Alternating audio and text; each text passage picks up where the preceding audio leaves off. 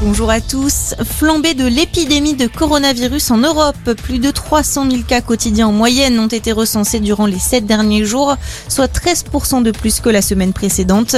Conséquence, les pays durcissent les restrictions. Aux Pays-Bas, à partir de ce soir, un couvre-feu entre en vigueur pour les bars, les restaurants et les commerces. En Autriche, les non-vaccinés pourraient être confinés.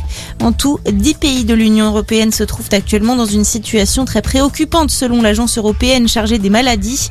C'est le cas notamment de la Belgique, de la Pologne ou encore de l'Allemagne. En France, la campagne de rappel progresse. Le porte-parole du gouvernement a annoncé hier le passage de ce seuil symbolique.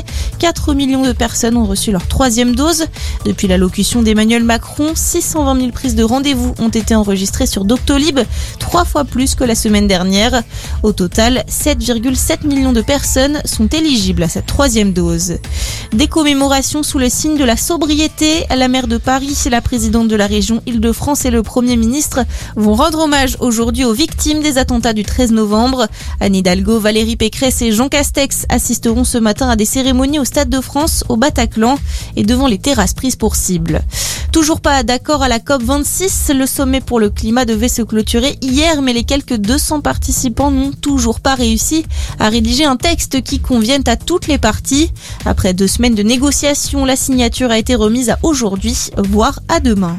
Et puis Britney Spears n'est plus sous tutelle. Depuis 13 ans, le père de la star américaine avait le contrôle de tous les aspects de sa vie. Elle avait notamment expliqué s'être vue refuser le retrait de son stérilet alors qu'elle souhaitait avoir des enfants. Jamie Spears s'était vu retirer ce rôle il y a quelques mois, mais la chanteuse était toujours sous tutelle. L'avocat de Britney Spears a par ailleurs demandé l'ouverture d'une enquête sur la gestion financière de son père pour des soupçons d'abus ou de malversation. Merci d'être avec nous. Très bonne journée à tous.